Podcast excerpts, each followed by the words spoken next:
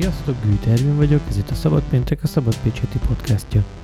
Ebben az adásban Aradi Fannival, a Város Mindenkiért Pécsi aktivistájával beszélgetek.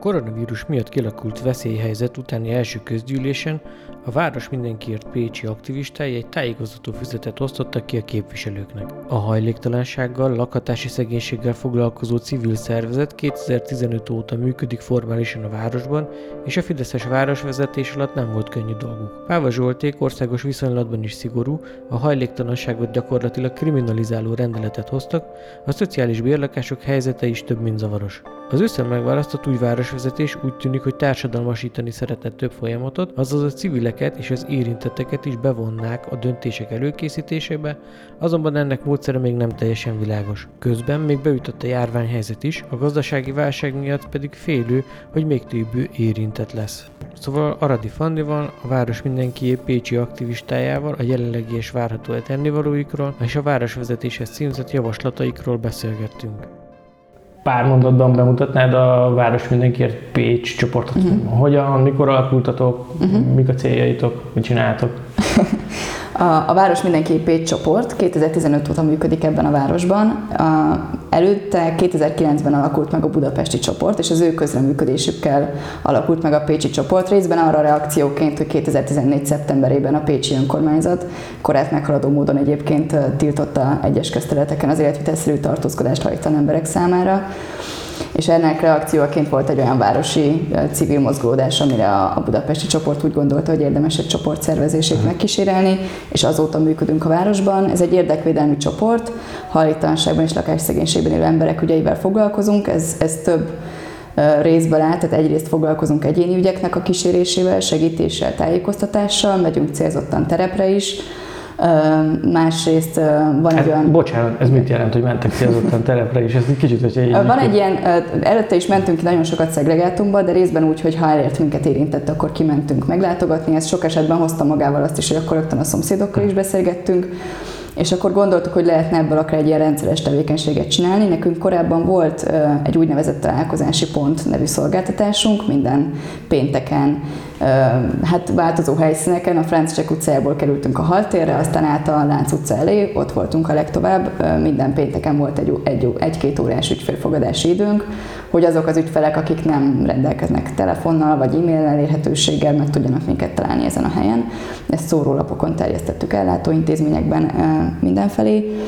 De aztán úgy döntöttünk, hogy az a legcélszerűbb, hogyha, cél, hogyha kimegyünk egész egyszerűen szegregált utcákba, és akkor ezek a mozgó találkozási pontok, ezek most olyan lehetőségek, amikor egész utcákat kopogtatunk végig egy nap alatt, átnézzük a szerződéseket, tudunk segítséget nyújtani, tájékoztatjuk a lakókat az elérhető lehetőségekről, hogyha valamilyen jogszabályba ütközőt találunk, akkor, akkor megpróbálunk jogi segítséget kérni a megoldáshoz, tehát ez egy ilyen típusú tevékenység, amit, amit érintetteknek az elérése érdekében csinálunk. A másik az nyilván olyan típusú programoknak a szervezése, ami inkább érzékenyítő, tehát a városlakókat célozza, kerekasztal beszélgetéseket, filmvetítéseket szervezünk, olyan utcai kitelepüléseket, amelyeknek a, a, a programjában találkozhatnak hajléktalanságban élő embereknek a nehézségeivel. És a harmadik vonal az pedig az, amikor döntéshozókkal e, igyekszünk kapcsolatot teremteni, tehát olyan lakáspolitikai e, javaslatokat dolgoztunk ki az elmúlt öt évben, mióta a városban dolgozunk, hogy úgy érezzük, hogy ha ezeket a tapasztalatokat és javaslatokat meghallgatná egy döntéshozatali fórum, akkor az, az segíthetné a döntéshozásnak egy ilyen tudatos formájának a kialakítását. Ez a második kettő vonal, ez viszonylag kis létszámmal is végezhető, de amit elsőre mondtál, hogy végigkopogtatni utcákat, mm az nekem ilyen elég melósnak tűnik, tehát hányan csináljátok ezt, vagy ez hogy működik a gyakorlatban tényleg? Egy ilyen kitelepülésen mondjuk olyan három-négy aktivista vesz részt. Egyébként tervezzük azt, hogy ez minél nagyobb létszámban meg tudjon valósulni. Ezek a mozgó találkozási pontok nem olyan régóta működnek, most a járványidőszak miatt le is kellett állnunk vele. Most tervezzük azt, hogy újra akkor elkezdjük összeszedni magunkat és kimenni terepre látogatóba. Ez, ezt alapvetően egy olyan tevékenységnek szálljuk, ami nyitott mások irányába is. Tehát, hogyha mondjuk egy szociális munkás hallgató szeretne mondjuk egy családsegítő intézményrendszeren kívüli lakó, lakó találkozót megismerni, akkor a, annak is tudunk lehetőséget biztosítani, vagy volt korábban együttműködésünk építész hallgatókkal kijönni, megnézni egy szegregált utcaképet, statikai problémákat felmérni. Tehát ezek az emberek legtöbb esetben ugye maguknak tartják kordában a, a lakásukat, tehát hogy az, hogy évente kimesszelik, vakolják a falat, mert ugye beázik, ezek nagyon rossz állapotú lakások. Tehát ebből a szempontból az állag megóvás az a, az alakónak a, a, hát nem azt mondom, hogy a felelőssége, mert ez ugye önkormányzati feladat lenne, de ezt sok esetben alkuk vállalják magukra. Tehát ebben a szempontból egy építész hallgatónak is egy nagyon érdekes tapasztalás lehet, de bárkinek, aki szociális ügyekben érzékeny, akkor szívesen látjuk egy ilyen mozgó találkozási pontnak az alkalmával. És te hogyan kerültél ezzel az egésszel kapcsolatban? Én, én nagyjából olyan 2010 óta vagyok aktív nagyon sokféle mozgalomban, aktivista csoportosulásban a városban, oktatásügy, zöldügyek, városi ügyekben, tehát mindenfele szerveződtünk már korábban, és akkor itt az ismertségi hálózaton keresztül találtak meg a budapesti AVM-nek az aktivistái, hogy érdekelne minket az, hogy szociális ügyekkel foglalkozunk. Nekem korábban nem volt szociális ügyben bármilyen tapasztalásom, tehát én nem foglalkoztam ezzel, nem is ez irányba folytak a tanulmányaim, és aztán 2015 óta van az, hogy, hogy én itt aktívabban foglalkozok lakáspolitikával, lakásgazdálkodással. Ami ilyen nagyon durva a bürokrata nyelvezetnek a megértése és a, tehát az, ezeknek a rendeleteknek a megértése, meg a, a bürokrácia útvesztői, azt vettem észre, tehát hogy ebbe eléggé bele kell ásnod magadat, vagy magatokat. Valahol egyébként olvashatja is magát, meg hogyha az ember ilyen ügyekkel foglalkozik, akkor után hozza magával a kényszer, hogy el kell olvasni nagyon sok dolgot hozzá. Én egyébként azt látom, hogy ebből a szempontból hiánypotló az AVM-nek a munkája a városban, tehát hogy abból a szempontból, hogy nem vagyunk klasszikus értelemben segítőszervezet, de ugyanúgy nem végzünk olyan aktív szolgáltatást sem, mint mondjuk egy ellátóintézmény, viszont ugyanezzel a problémakörrel foglalkozunk, ezért mi megtehetjük azt, hogy elolvasunk, utána nézünk, jogszabályokkal vetjük össze a helyi rendeleteket, és ebből a szempontból így a Pécsi ellátórendszernek a, a keretein belül szerintem a város mindenki nagyon sok ponton hozzá tud adni olyan típusú meglátásokat, amik egy ellátórendszert üzemeltető civil szervezetnek a fejében mondjuk nem feltétlenül fordul elő, de nekünk meg, megvan az a lehetőség, hogy kitekintsünk nemzetközi példákról, összevessük hazai dolgokkal. Tehát. Azért hoztam ezt fel egyébként, mert hogy nem lehet ezt a problémakört a jogszabályi környezettől, a rendeletektől függetleníteni. Jelenleg is problémás a helyzet, nem? Tehát, hogy hogy, hogy látjátok a, a ugye lakhatási szegénység és hajléktalanság. Mm. Per pillanat mi a helyzet Pécset? A Pécset ugye az a helyzet, hogy 2018 májusában volt egy lakásrendelet módosítás, amit mi már akkor nagyon sok ponton kifogásoltunk. Tehát mi már 2015-ben, amikor elkezdtünk dolgozni, láttuk azt, hogy nagyon sok ponton ez a lakásrendelet, ez mondjuk nem feltétlenül egy ilyen szociális önkormányzatnak a, a képét mutatja. Volt is akkor már kifogásolt pontunk, a konkrét jogszabály ellenes volt egyes, hm. egyes bérlői jogköröknek a meghatározása és használata a gyakorlatban és aztán 2018 májusában ezt úgy módosították, hogy nagyon sok lehetőségtől egyrészt elestek a szociálisan rászoruló családok, másrészt pedig veszélyeztetetté váltak a lakhatásukban, tehát hogy ekkor kerültek bele olyan pontok például, hogy 6 hónapos tartozás esetén mérlegelés nélkül mondják fel a bérleti szerződést, és amennyiben a bérlő nem költözik ki a lakásból, akkor soha többet nem jogosult arra, hogy önkormányzati bérlakást igényeljen a városban. Ez egyébként ilyen magyarországi szinten is egy kimagaslóan szigorú rendelkezés. És tapasztaltatok egyébként? Tehát, hogy élt ezzel az önkormányzat?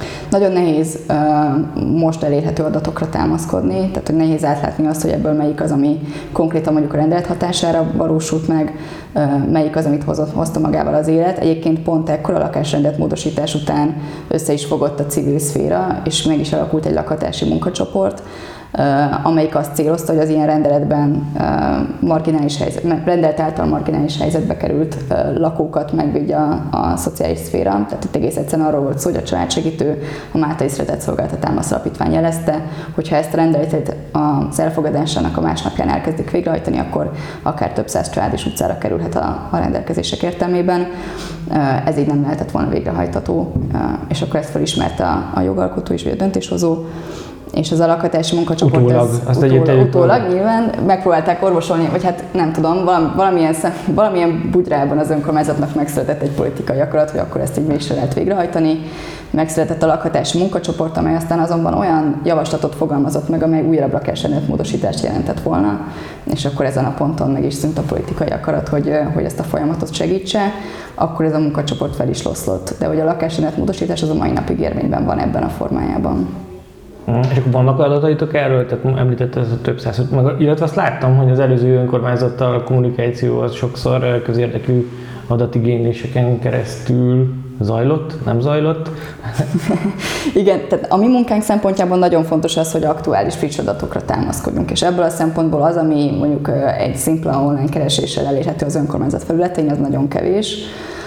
Részben elérhető egyébként a KSH felületeiről, de ezek ilyen statisztikai zanzásított adatok, tehát nem lehet annyira konkrét javaslatokat megfogalmazni erre támaszkodva.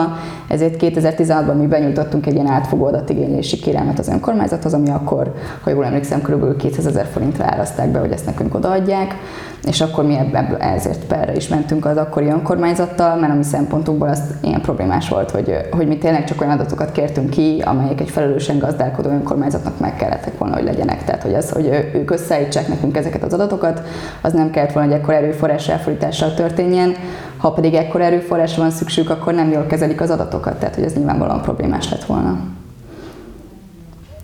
Adatok szempontjából egyébként az önkormányzat tehát viszonylag, viszonylag nagy lakásállományal rendelkezik. Tehát a Pécsi önkormányzat még annak ellenére is, hogy a privatizáció rendkívül gyorsan és, és hogy úgy mondjam, hatékonyan zajlott Pécsen, tehát hogy a, akár a piaci árnak a 10%-áért is lehetett adni-venni lakásokat az 1990-es, 92-es években. Még most is jelenleg közel 4000 önkormányzati bérlakás van Pécset, amiből közel 400 az, ami üresen áll, és, és nagyon, nagyon rosszul átlátható, hogy milyen szerződéses viszonyok vannak jelenleg, de az biztos, hogy közel ezer embernek vagy háztartásnak nincsen megfelelő bérleti szerződése, tehát vagy elvesztette korábban a jogcímét, ami nem lett meghosszabbítva, vagy eleve rossz típusú bérleti szerződést kötöttek vele, vagy nem kötöttek vele bérleti szerződést, és ennek ellenére lakik a lakásában, és kérnek tőle bérleti díjat. Tehát ebből a szempontból, és ez nekünk jelenleg is az egyik legfontosabb követelésünk, hogy azonnal kezdje el az önkormányzat egyesével felülbírálni a megkötött szerződéseket, kiszabott lakbéreket, és visz, akár visszamenőleg csökkentse a fennálló tartozásokat, mert sok esetben ugye a családnak az anyagi helyzetét figyelem, figyelem kívül hagyva állapítottak meg lakbéreket az önkormányzatnál. Tehát, hogy aki most piaci lakbért fizet, a sok esetben szociális lakbér lehet volna jogosult, és akár úgy halmozott fel évek óta tartozásokat, hogy valójában nem, nem erre a lakbér lett volna jogosult. Mm, ezt a közgyűlésben általában a Jobbik szokta tematizálni. Akik most viszont ugye már nem ellenzékben vannak, hanem a városvezetésben, ez most csak azért hozom így föl, mert hogy a jelenlegi városvezetéssel hogy látjátok, milyen, milyen nexusba tudtok lenni. Volt ugye most ez az akciótok, hogy mm. kiosztottatok a közgyűlés előtt egy ilyen tájékoztatót a képviselőknek. Jött bármilyen reakció, vagy valami vissza nektek? Mi az új önkormányzattal viszonylag hamar felvettük a kapcsolatot, tehát hogy vártunk egy ilyen átmeneti időszakot, amíg az átadás átvétel lezajlott, és aztán november végén megkerestük a, a területért felelős szociális alpolgármesternőt, Bognár Szíviát egy olyan koncepcióval, ami szerintünk társadalmasítani tudta volna a lakásrendeletnek a, a, a megreformálását. Ez a lakhatási munkacsoportnak egy ilyen újraalkotása lett volna gyakorlatilag, azzal a különbség, hogy mi sokkal szorosabb kapcsolatot vártunk volna a döntéshozóktól, tehát annak idején a lakhatási munkacsoport egy függetlenül ülésező, a javaslatokat közvetve a döntéshozókhoz eljuttató szervezet volt. Mi most szerettük volna azt, hogy mondjuk a Népjóléti Bizottsággal szorosan együttműködve zajlon ez a folyamat és rögtön is javasoltunk is 10 plusz egy pontot, hogy, hogy melyek azok a pontok, ahol ilyen közvetlen beavatkozás szükséges az önkormányzat részéről, azoknak a csoportoknak, akik most éppen veszélyeztettek lakhatásuk megőrzése szempontjából. Akkor mi elkezdtünk egy ilyen tárgyalási folyamatot az önkormányzattal, alapvetően nyitottnak mutatkoztak. Ugye itt a probléma az volt, hogy ők, ők társadalmasítani akartak nagyon sok területet az önkormányzatnál, ám ahhoz, hogy társadalmasítsanak, előbb meg akarták alkotni ezt a koncepciót, hogy hogyan fogják bevonni a civileket. És akkor mi ezt már akkor nem nagyon értettük, hogy hogy lehet az, hogy, hogy a civilek bevonását előbb kitalálják, és csak aztán vonják be őket. Tehát, hogy nem volt számunkra annyira logikus a sorrend. Most ebben a, ebben a témában, vagy Mind, tehát, hogy ők összességében Aha. akartak több területen, hogy hogyan tudják bevonni a civileket, és elindult egy ilyen társadalmasítá- társadalmasítási koncepció az önkormányzatnál, ahova be is került ez a lakhatási munkacsoport gondolat, de hogy nagyon sokáig húzódott, amíg, ez, am- amíg itt történt volna valami. Mi az elejétől kezdve kommunikáltuk, hogy lakhatás kérdésében nem érünk rá, tehát az, hogy mondjuk április végén le fog járni a kilakhatási moratórium, az nagyban meghatározza azt, hogy, hogy mennyi ideje van az önkormányzatnak a cselekvéseinek az előkészítésére. És aztán a vírushelyzet ugye nyilván változtatott ezen a szituáción, és, és, és nagyon nehéz helyzetbe hozta az új önkormányzatot. Tehát egy újonnan felálló képviselőtestület, ahol még nincsenek igazán kijárva a, a jogkörök, nincsenek bejáratva a döntéshozatali folyamatok, nagyon nehéz egy olyan helyzetben cselekedni, ahol alapvetően megváltoznak a döntéshozatali keretek. Tehát, hogy ebből a szempontból ö, azt nem vitatjuk, hogy borzasztó nehéz lehetett az információknak az áramlása ebben az időszakban, ugyanakkor mi már március végén jeleztük az önkormányzatnak, hogy milyen olyan szociális döntéseket tudnának hozni ebben az időszakban, ami kifejezetten a járványhelyzetben nehéz helyzetbe kerülő családokon segítene. Ezekből nem sok minden lett, ahogy észrevettem így a felületeiteken, amiket publikált, amit posztoltatok Facebookra mm. például, hogy volt egy a, a, a, a korlátozott, a ví- vízkorlátozással kapcsolatban, hogy azt kértétek, hogy akik ko- a, a járvány időszak előtt korlátozták a vízellátásukat, azokét állítsák vissza, ha jól emlékszem például. Igen, ez volt igen. Csak hogy ilyen konkrét példákat is említsünk. Igen, mi, amit az elején elkezdtünk már kommunikálni, az egyrészt ez a, ez a víz probléma volt, tehát nagyon sok olyan terület van a városban, ahol nem kielégítő a, a, a vízellátottság, tehát van, ahol eleve nincsen bekötve, valahol kikötötték az évek során. Mi azt kértük, ugye a Tetje forrásház viszonylag az elején reagált a vírushelyzetre, felfüggesztette a, a kikapcsolásokat, de az nem volt egyértelmű, hogy ez visszamenőleg értelmezhető tehát azok a családok, akik a vírushelyzet idején ugye karanténban fokozott fertőzési kötelezettség mellett nem rendelkeznek vízellátottsággal, hogy velük vajon mi lesz, hogyan oldja meg az önkormányzat ezt a problémát. Ez volt az egyik kérdésünk, a másik nyilván az volt, hogy valamilyen módon gyorsan kell reagálni az önkormányzatnak arra a helyzetre, amiben a, az önkormányzati bérlakásban lakók szembesülhetnek, elveszített munkahelyek, megnövekedett terhek, valamilyen típusú lakbérfizetési moratórium, vagy lehetőség arra, hogy valaki a lakbérfizetést halassza, az önkormányzati támogatási rendszernek az újragondolása, valamint az, hogy a hajtani ellátórendszerben legyen lehetőség hatékony izolációra. Tehát, hogy az ellátórendszernek az egyetlen lehetősége az volt, hogy megtiltották a ki- és bemenetelt, lezártak a szállók, és fokozott fertőtlenítés mellett végezték a szociális munkások a tevékenységüket. Szerencsésnek mondható, hogy Pécset nem alakult ki olyan helyzet, mint mondjuk a budapesti idős otthonokban, de meg lett volna rá lehetőség, és mi ezt az elején jeleztük, hogy egy hajtan rendszer, vagy egy családok átmeneti otthona például, hogyha rendelkezne megfelelő számú kiléptető lakással, ami ugye a rendszerből alapvetően kivezetné az otthonukat vesztett embereket és családokat, akkor nem lenne most probléma az, hogy túl zsúfolt szállókon kell megoldaniuk a szeparációt. Tehát igazából a, amúgy is jelenlevő problémák itt is jobban kibuktak, tehát hogy jobban lát, láthatóak lettek. Ezek a, ezek a problémák nyilván a vírushelyzet előtt is megvoltak. Tehát a vírushelyzet adott volna lehetőséget arra, hogy az önkormányzat priorizáljon, gyors, átlátható, egységes döntéseket hozzon a szociális területen. Ugye erre lett volna lehetőség, vagy erre adott volna lehetőséget a Szociális Ellátórendszer 2.0 program, amit még egy márciusi városinfon jelentett be a polgármester úr, és amely programon mi elkezdtünk közösen dolgozni Bognár Szilvi alpolgármester asszony meghívására. Egy hónapot dolgoztunk olyan cselekvési tervek kidolgozásán, amelyek a lakhatásra, a helytanellátásra, a, a, a rászorultsági helyzetbe kerülő embereknek a helyzetére nyújtott volna valamilyen típusú megoldást, legtöbb esetben egyébként civil szervezetek aktív bevonásával, nem csak a megvalósításba, de már a tervezési folyamatba.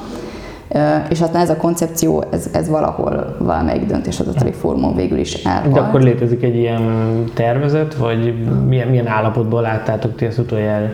A tervezetet mi utoljára gyakorlatilag félkész állapotban láttuk, tehát hogy mi leadtunk egy cselekvési tervet, ami, amit azzal a, a kiegészítéssel adtunk oda az önkormányzatnak, hogy ezen a vonalon kellene elindulnia a bevonásnak, tehát hogy ezeknek a, a, a cselekvési terveknek a folyamatába kell bevonni a, megvalósítható, megvalósításra kész civil szervezeteket, de ebbe benne lettek volna közösségi házak, ellátó intézmények, önkormányzati intézmények, tehát nagyon sok fórumon kellett volna még tovább folyni az információnak ahhoz, hogy ez valóban egy cselekvőképes tervezet legyen, aztán erre végül is nem mutatkozott hajlandóság, és végül az önkormányzat részéről május közepén érkezett három egyszeri támogatásra lehetőség, amit meg lehetett igényelni, meg lehet igényelni június végéig, és aztán júliusban adott esetben a szerencsés kiválasztott készhez kaphatja az egyszeri 30 ezer forintos albérleti támogatását, ami ugye azok számára, akik mondjuk a vírushelyzet elején elveszítették a munkájukat,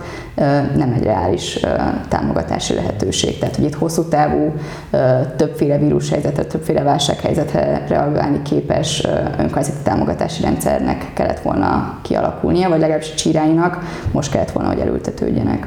Hmm, csak mellékesen pont most ma olvastam a németországi reakciót ezekre, vagy erre a helyzetre, vagy hasonló helyzetre. Tehát ott például, a, akik elveszítették a munkahelyüket, ott lakbértámogatás 75% mhm. központi forrásból. Ez csak így most mellékesen jegyzem meg. Tehát nem, nem az önkormányzat, hanem, hanem a, az önkormányzatok egyik támogatási módja az az, hogy átvállalják az ilyen jellegű programokat.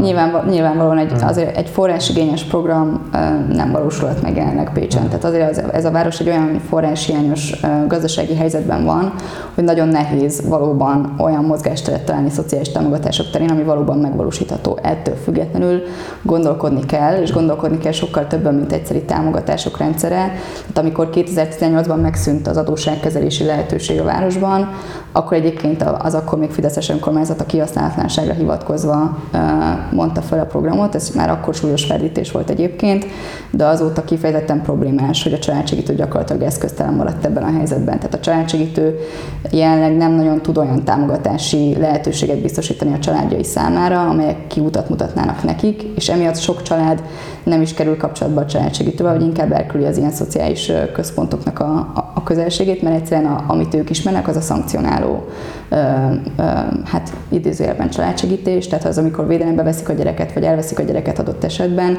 az sok család számára jelent fenyegetést. És emiatt ebben a jelenlegi válsághelyzetben mi már az elején hangsúlyoztuk, hogy nagyon fontos, hogy ne csak az ellátórendszeren keresztül érkező információkra támaszkodva hozzon döntéseket az önkormányzat, ne csak a családsegítő vagy a területi szociális központoknak a hoz beérkező jelzések adjanak alapot adott esetben döntéshez, hanem, hanem hallgassák meg a terepen dolgozó, aktívan terepen jelenlévő civil szervezeteknek a tapasztalatait is, mert nagyon sok esetben ők olyan családokkal, olyan helyzetekkel vannak kapcsolatban, amelyek nem jutnak el az állami segítőközpontokhoz, egész egyszerűen azért, mert félnek a következményeitől. Mire számítotok most? Tehát mm, nem vagyunk a válsághelyzetük a végén, sőt, igazából lehet, hogy még az elején.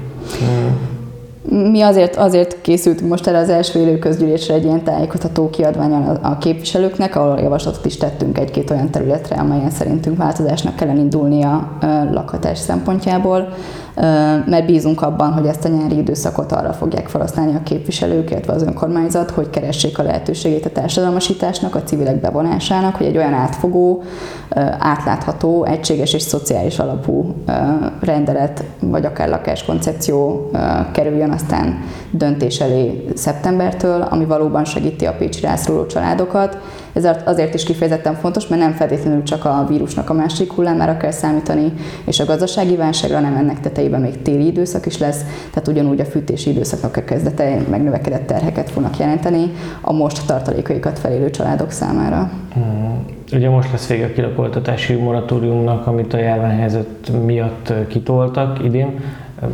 Pécsen mire lehet számítani? Tudtok kilakoltatásokról, amik amik el fognak kezdődni? Kilakoltatások biztos, hogy lesznek. Július elejétől jár le a kilakoltatási moratórium. Ezt követően is egyébként csak bírósági eljárással lehet kezdeményezni kilakoltatást, mind magánbérletből, mind önkormányzati bérleményből. Ugye ez ezen kívül esnek már most is azok, akik nem rendelkeznek szerződéssel, mint mondjuk a magánbérleti piacon, akik nem kapnak szerződést, mint pedig ugye azok az önkormányzati lakók, akik, akik lakásfoglalással jutottak hozzá a lakáshoz, és egyébként adott esetben akár fizetik is a bérleti díjat, ám nem rendelkeznek bérlői jogkörrel. Nem lehet tudni pontos számokat egyébként, hogy hány, illetve valószínűleg az önkormányzat tud, de hogy nekünk ahhoz ki kéne kérni a bírósági adatokat, Hát, hogy tudjuk, ja. hogy hány bírósági eljárás van. Egyébként én úgy tudom, hogy az önkormányzat viszonylag tehát odafigyel arra a területre, hogy, hogy ne az első megoldás legyen az, hogy kilakoltassa a családot, tehát ők is óvatosan bánnak ezzel, látják ők is, hogy óriási örökséget hagyott rájuk az előző városvezetés, nem csak az előző egyébként, hanem mondjuk a közel 30 év. Tehát, hogy ők is tudják, hogy azok az adatok, amiket ők, amiket ők kezelnek, azok nem feltétlenül a valóságon alapulnak, pontosan tudják szerintem azt is, hogy nagyon sok elhibázott döntés köthető az előző városvezetésekhez, amely alapján most emberek nehéz helyzetbe kerülnek, vagy akár kirakoltatás elé néznek. Tehát én abban bízok, hogy szociálisan kezeli az önkormányzat a kirakoltatásra váró embereket. Ettől függetlenül nagyon szeretnénk azt, hogy, hogy bevonják a közös gondolkodásba a civil szervezeteket, közösen tekintsük át azokat, hogy kik a veszélyeztetett csoportok, és közösen találjunk ki megoldást, amelyek, amelyek működnek egyrészt a forráshiányos önkormányzat számára, másrészt ugye minél kevésbé veszélyezteteti a pécsi, háztartásokat. Oké, okay, köszönöm szépen a beszélgetést. Köszönöm szépen a meghívást! Ez volt a Szabad Péntek 23. adása. Ha a podcasttal kapcsolatban bármilyen kritikád, észrevételed van, akkor küldj nekünk egy e-mailt a szabadpage, szabadpage.hu címre. Ha tetszett, akkor adj nekünk egy következő esélyt és iratkozz fel a csatornánkra, és nézd meg a linkeket a leírásban. Köszönjük!